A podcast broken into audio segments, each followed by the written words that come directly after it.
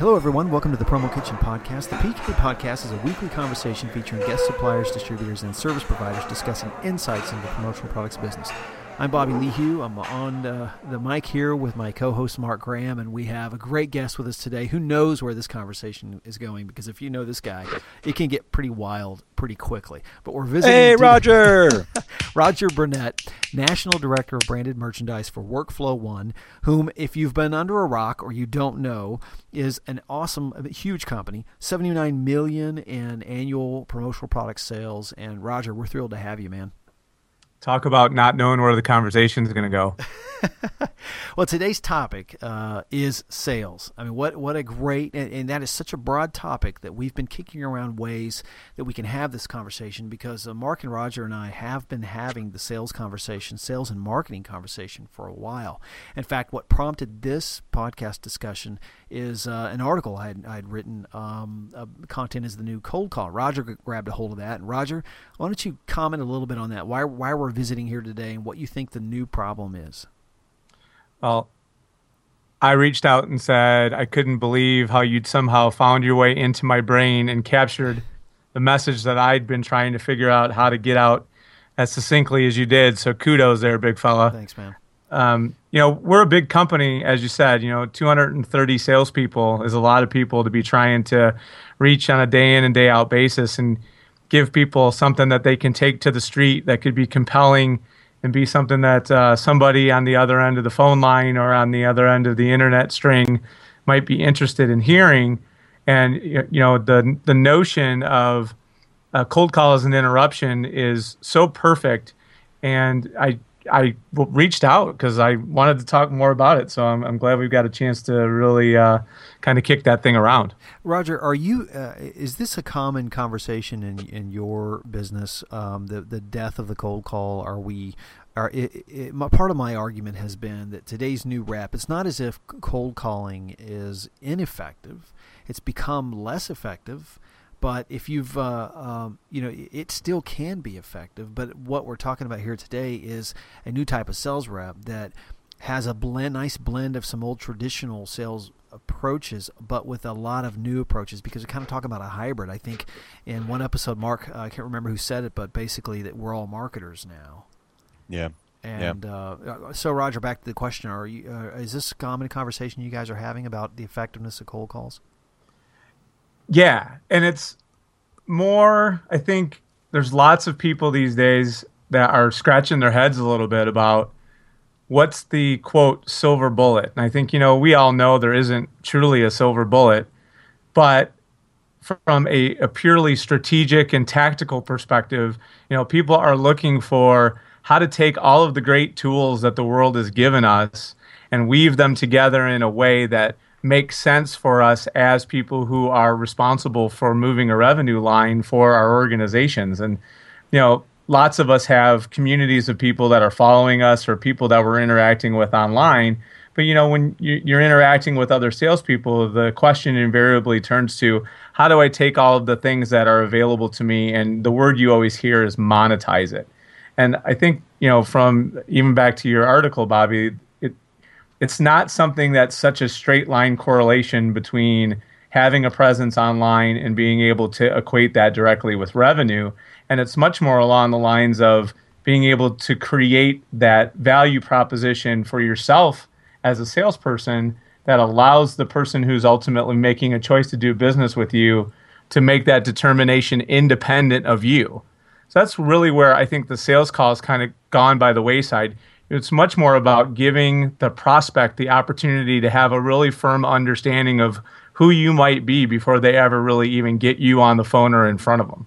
Yeah. So, so Rod, or, uh, sorry, I was going to jump. So Roger, with with workflow, which is a uh, a traditional, large, uh, very successful distributor, um, are there examples of where your salespeople have transitioned from the classic old school sales call approach to this hybrid uh, model that that that Bobby talks about in his post?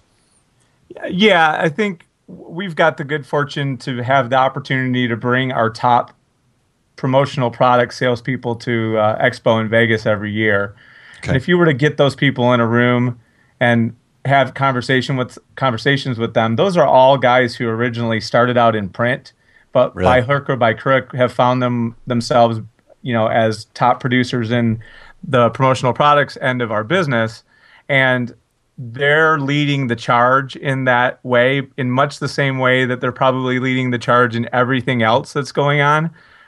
But what I, I think we're all interested in or uh, interested to see is that the next section of the bell curve, the non early adopter, the guy who's girl who's really trying to figure out, you know, how am I going to turn myself into what I need to be in order to survive and compete going forward? And that's the people that we're trying to reach, be it our sales force or really just, you know, anyone that I know out there in the marketplace. It's the same thing that I'm searching for. What are the, the best ways that people are doing that? Right. So, in effect, really, what we're talking about here is instead of uh, switching our approach a little bit, um, our industry has a lot of traditional out outbound uh, approaches, uh, reaching out, and we're talking about a lot more inbound, or at least a combination of both inbound and, and outbound. I, am going to run an interesting statistic by you guys. Um, I, I, you know, I posted on Facebook this weekend just to give um, Zezo a hard time in case he's listening here. That LinkedIn uh, has been proven 277% more effective for lead generation than Facebook or Twitter. Now that doesn't surprise us. Here's the surprising statistic, and I got to give a shout out to Nathan Bailey who actually pointed me to both of these articles. Um, that in a recent industry poll from ASI, 65% of the people that were polled in our in our industry said they don't use LinkedIn. uh, eh, why now? Hmm. So why do you laugh, Roger? Well, because okay, so the cynic in me says, "Well, we just solved the problem." but you know, that's uh, that's an interesting correlation to draw, and you know, you wonder if that has a lot to do with the social nature of our business. Yeah. That you you know. I joke all the time that we're one of the huggiest industries I've ever seen in my entire life. well, I recently go ahead, go ahead, go ahead. I was just gonna, that lends itself to our part, our uh, people in the industry being more prone to the social nature of Facebook than necessarily the business aspect of LinkedIn. Well, and that's why I asked you. I kind of I cornered you. I wanted you to give that, and you would have a solid answer. I mean, it's it's very fascinating to me. It always it feels like that the pipeline for business development in our industry has never been really strong, and it's always been somewhat broken. And I've often wondered if that you've seen this time and time again. You're a rep, you go out, you're hungry, you go land some business, you finally get enough to business to where you're comfortable, and you completely shut down when it comes to business development. Um, ain't, but ain't right, that the truth? Too busy. What, what's astounding? What's astounding to me, and and uh, I mean, we, we, struggle with the same thing. It's not as if I've I've got any. Like Roger said, there's no silver bullets. What's astounding to me is that we've never had at our fingertips more information. If I wanted to find out who the director of marketing is at XYZ Corp down the street, it's right at my fingertips. Yeah. But don't you think, Bobby? Here's the thing. I mean, I hear this from my salespeople, from my counterparts in the industry, from people that I hang out with socially. You know, there's precious few people out there that really have a, a what I'll call strategic understanding of the the combined value of all of those platforms tied together. And I think you know sort of what we're talking about here is you know as as we're moving our sales force towards this more social medium it's really acting as a reporter, right? Un- understanding the needs of your client, but also being able to tie that person that you're trying to engage to all of the various opportunities for information that you should be gathering as a potential uh, value provider to that person so that they're seeing you more as a resource and a place that they can come to for ideas and answers that you're gathering from the sum total of your surfing of all of the various places that you can get the information that would be pertinent. I mean, there's just not many people out there who've got a good finger on that. Yeah. Yeah. Mark, you were about to say something, I think. Oh, I'm I'm I'm I think what I'm intrigued with here is that this is still such a relationship business. And I know, Bobby, you and I have chatted about this while we've gone on about technology and about, and about whether uh, the, the web, uh, the, uh, uh the, the web merchants are going to eat our lunch in this business. And I'm trying to reconcile these two things the, the, this, this emergence of technology uh, putting the old school sales guy out of business. And I think there, I think that we could certainly take that angle. We could say, well, you know, technology is going to come in it's going to and it's going to push everything to the web and that anyone who is not uh, this fantastic marketer salesperson is just going to be out of business and there's no question that my background for those that know I, I am all about that hybrid salesperson marketer i mean everyone who comes here no one's an old school salesperson. They're all young, they're dynamic, they're all into social channels, um, and they're also salesy as well. But the, this is not a yellow pages, cold calling kind of environment at all. Yet, what I'm intrigued by and I'm puzzled by is that I'm not so sure that the old school sales guy, the guy who still meets for coffee once a month at that local Starbucks or whatever the case may be in his local market and is developing that really strong relationship with the client, I'm not sure whether that guy will ever go away. And so I'm I'm I I, I don't I, am I'm, I'm not uh, sure really what my point is here, other than to say that I still think this is a business where that will ultimately reward that person who is going after the relationship sell, whether it's a social sell, whether it's a technology sell, or whether it's a Dana Zezo meeting in the coffee shop once a month and doing it old school. Um, Mark, what do you think? Mark, do you think? Do you think I've heard? Uh, I've heard uh, Jason Black mention this before that the the relationship sell is dying. Um, do you think? And I know what you're saying. There will always be room for that. I think one of the things we get in trouble with in this podcast, for example, is we tend to typify distributors and businesses like ours, and we're all we're all different. But um, is the relationship sell under threat these days when at their fingertips they have so many more solutions that they can turn to? Um, or, or do you think do you think it's still alive and well and thriving? I I um I think it's alive and well and thriving, and for for us the way that we promote our relationships is is very much done through technology. So you could say, look at Right Sleeve, they're totally tech forward, they're using social channels, and they're going to put the old school sales guy out of business. And and to some extent, well, I, I suppose we we would love that, but at the end of the day, what we're really selling through our social channels is relationship. And we want the people at the end of the line to know that we are more than just a 99 cent coffee cup. That what they're getting is they're developing a relationship with the company and the people behind Right Sleeve. And we do that through social channels because our target demographic is just way too damn busy to come out and meet us and have coffee. For sure. So, but at the end of the day, it's still all about that relationship. It is not to do, I mean, there's tons and tons of transaction sites out there. Right. So I think that that's really what I'm getting at. That the way we're uh, uh, building upon those relationships uh, is just it's it's done in a slightly different way than what the more classic traditional distributor would do. Right. So in reality, Mark, what you're doing by using your technology and social channels is you're giving that buyer the confidence that by the time they've come to you, they've already established that you're someone that they like and trust. Which exactly. is in, in sales, we've said people buy from people that they know, like, and trust. So the only thing right. missing is the hybrid portion of the relationship, which is when you actually have the physical connection between you and that person, but you're letting all of that other work get done independent of your salespeople, which exactly in reality, that if you if you want that opportunity, that's where your content generation and posting it out to those places really allows that person the opportunity to do that without any interference from you. And you're not manipulating the relationship and having that person feel like somehow you've you know you've created um, something that's artificial and that they have to be worried that you weren't um, being real yeah. by the time that they've gotten to you. And that's that's hats off. That's what we're all trying to accomplish. And we're in various stages of developing that. I would say bobby that the the here's the thing the old school guy brings the the buyer a coffee cake because he knows that she likes coffee cake. But now, instead, I'm bringing you a white paper on lead generation as at a trade show because I know in three months you're getting ready to have your trade show, and I want you to have some better ideas about how to do it next time. Yeah. Yep. Yeah. Well, you know, it was so funny. So we, we were on a, um, an industry group. Um, thread uh, I, uh, a couple of months ago, and there was a discussion going on around. Um, I think it was presentation tools.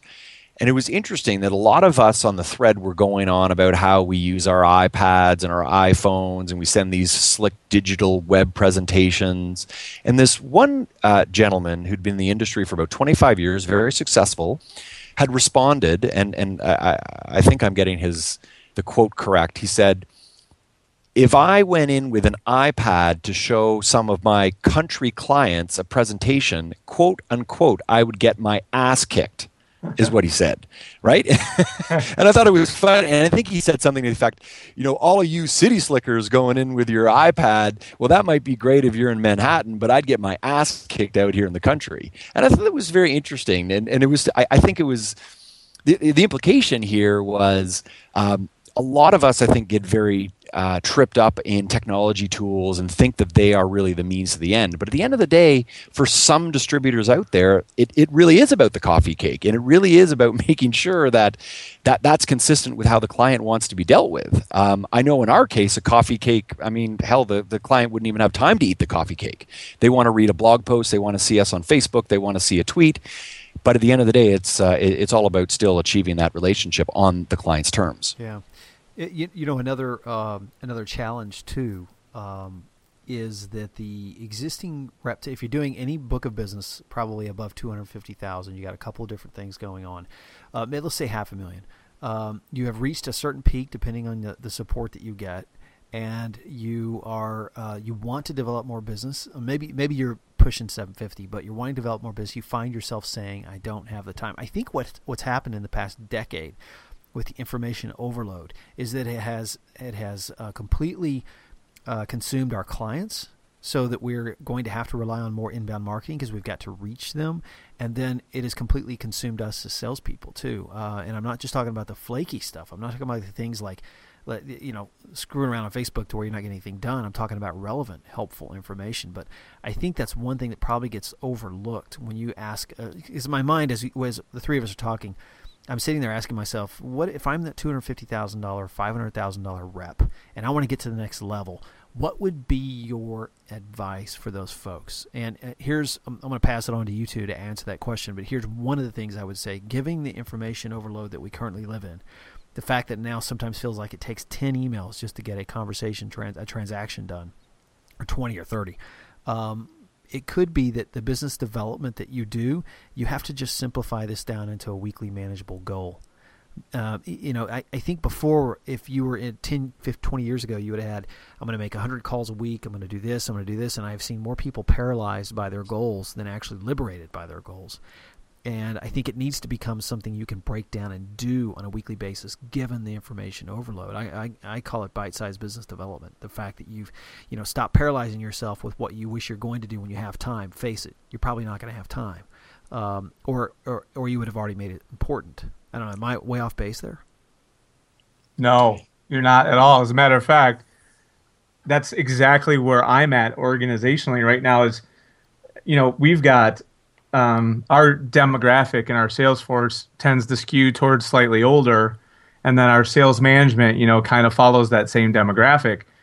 And what what you and I, as salespeople, have always been taught is to, you know, plan your work and work your plan. Mm-hmm. And I think where the disconnect is today is that sales management and salespeople, by and large, in this new information age, haven't been able to discern what are the appropriate activities to participate in that would follow a sales process that would ultimately lead towards you know turning a suspect into a prospect right. and we've got to help design for them what some of those activities would be so that even from a sales management perspective that from an inspection process perspective that they can tap somebody on the head and say hey that hour that you spent on linkedin what did that generate from you as it pertains to the steps in the sales process so that we can make sure that that was a worthwhile activity and there's just not much going on in the way of um, that kind of design yeah. so that people can understand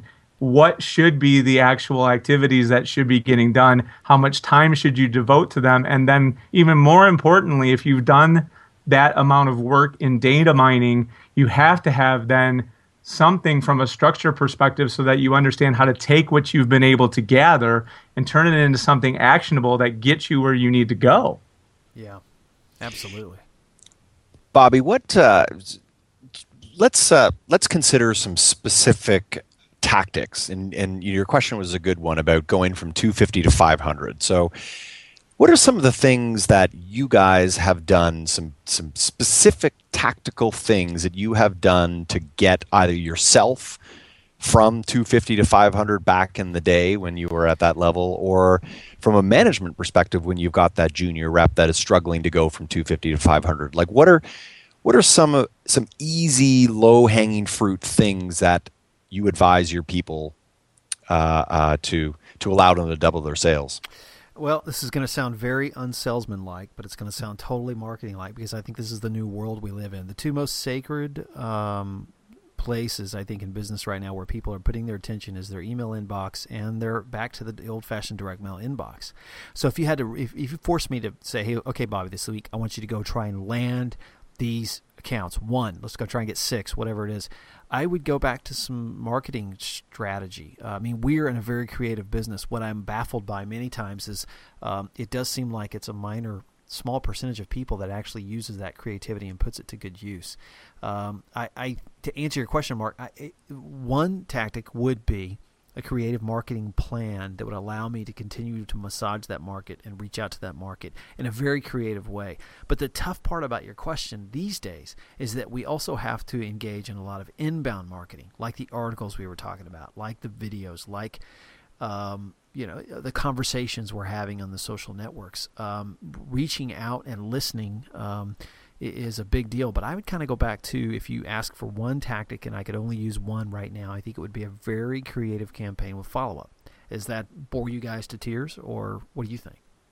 You mean follow up on some of the some of the posts that you write, Bobby? No, or? no, no, no. Sorry, let me let me back up. Uh, LinkedIn. We just we just realized, you know, right now it's to me. I'm you guys know I'm, I'm such a LinkedIn fanboy. I've I'm just baffled. I mean, but amazed by how much you can learn about a business and people on that. You can literally build a better, more targeted list because of the second and third tier connections you get on LinkedIn, and you can reach out to them via the social networks. You can provide good information. You can send the article like the content is a cold call. But in our world, we live in this wonderful promotional world where we can build a really cool creative campaign that I can also send directly to that contact. And I can do it again next month, and I can do it again next month.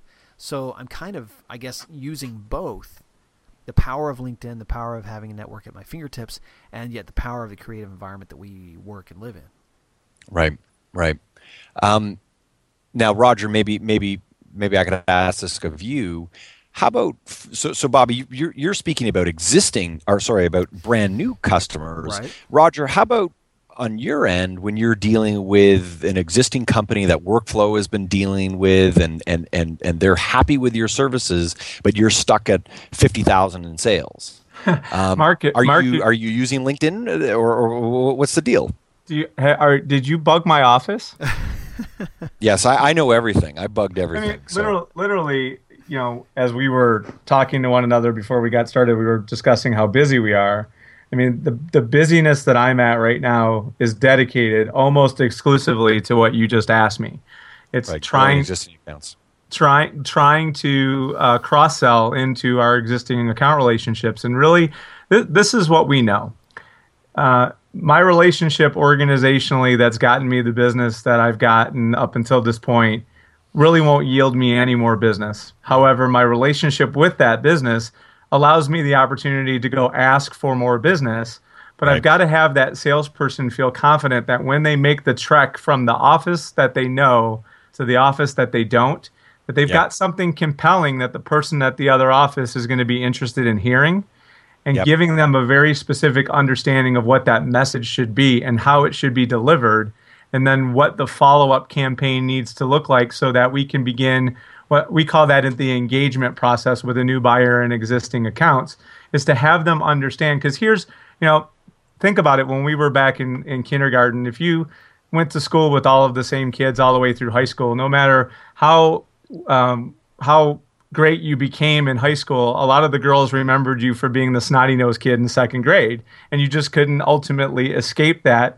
And in a lot of instances, we've got clients who feel that we're just the label people, and we've got to work right. very hard to overcome that pigeonhole that we've been yeah. given by the account.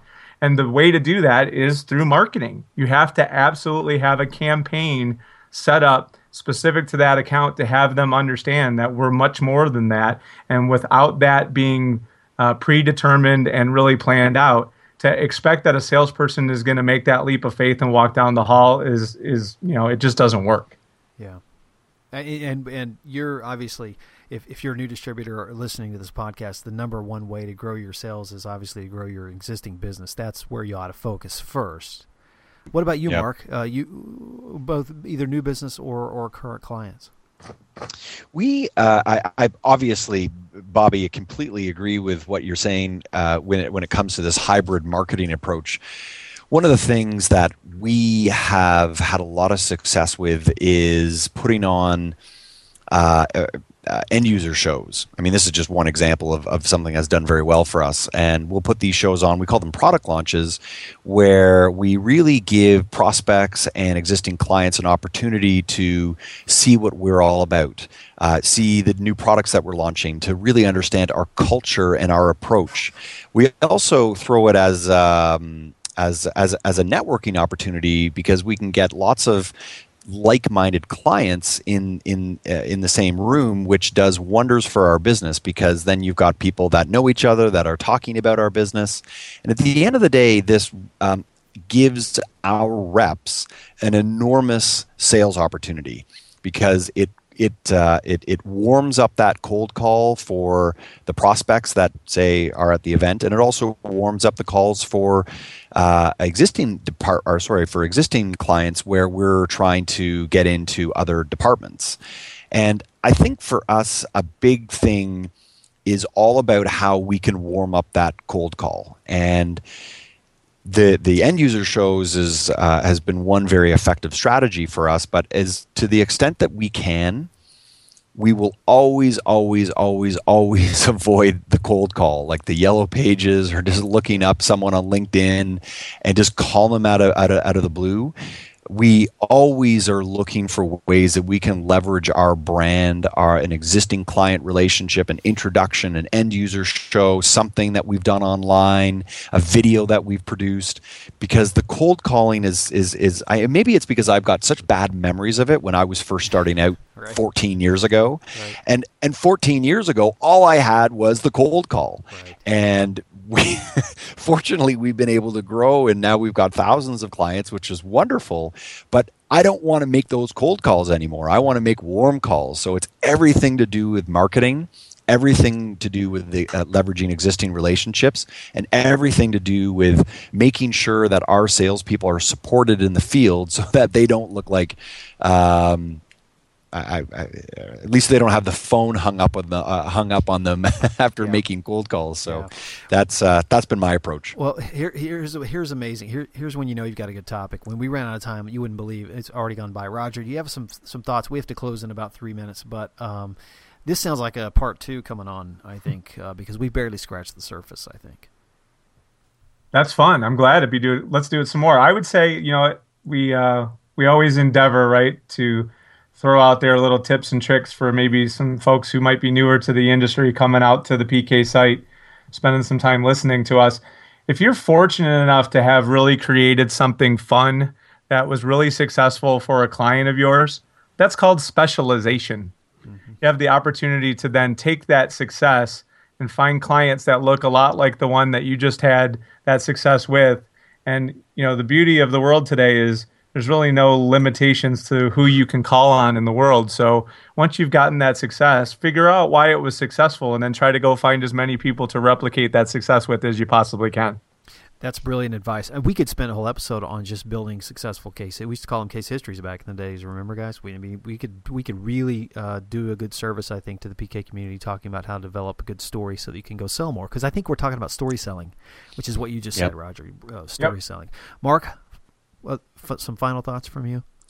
I'm going to, and, and maybe this is an introduction to the next one that we do, because uh, Roger, you've been you've been a kick-ass uh, guest here, my friend. You, we, we need you on this again. Absolutely. But I was reading this article uh, on LinkedIn. Bobby, have you heard of LinkedIn before? Yeah, it's a kind Yeah, of blue okay. logo, right? Uh, yeah, yeah, yeah. Um, and it was uh, every week there's some digest that says like seven things you need to know on LinkedIn. And it was an article from Entrepreneur magazine uh, from their website, entrepreneur.com. And it was talking about salespeople and uh, um, the difference between a connector and a networker. I thought that was interesting, and I'm just going to read this very short little sentence that uh, uh, that talks about the idea of a connector. It says traits such as energy, insatiable curiosity, and a willingness to take chances seem to be the common thread among connectors, as well as an insistence that connecting is not the same as networking. So let's consider this perhaps an introduction for the next podcast to really talk about the kinds of skills that we're or the the the, uh, the, the personality traits that we're looking for in the best salespeople. And marketing aside, it really comes down to connecting and how these people are able to weave um, commonalities throughout their networks so that they can bring business in the door. So I thought that was very interesting. Great advice, guys. Uh, I really enjoyed it. You guys are both super sharp, and I am a lucky guy to hang out with you two. We didn't even give each other a hard time this whole podcast. We I, I know. can't believe that. We're, we're very, very serious. Yeah, way too serious. Roger, man, good talking to you. That was awesome. Thanks, guys. All right, we'll do it again, Mark. Hey, Mark. got it, buddy. Mark, how cold? How cold is it in Canada right now? Oh, it's uh, negative 50 right now. Uh, and that's the, and the wind chill, I mean, it's negative 80. It's unbelievable. unbelievable. All right, guys. Well, till next time. I got my toque on. Oh, good. Good. I hope you Yeah. had your toque on. All right. I tried. It's a lame. I, I don't give you as good a hard time as you give me, so we'll try to. No, man, that was good. That was good. All right. All right. Talk to you guys soon. Okay. All right. Bye.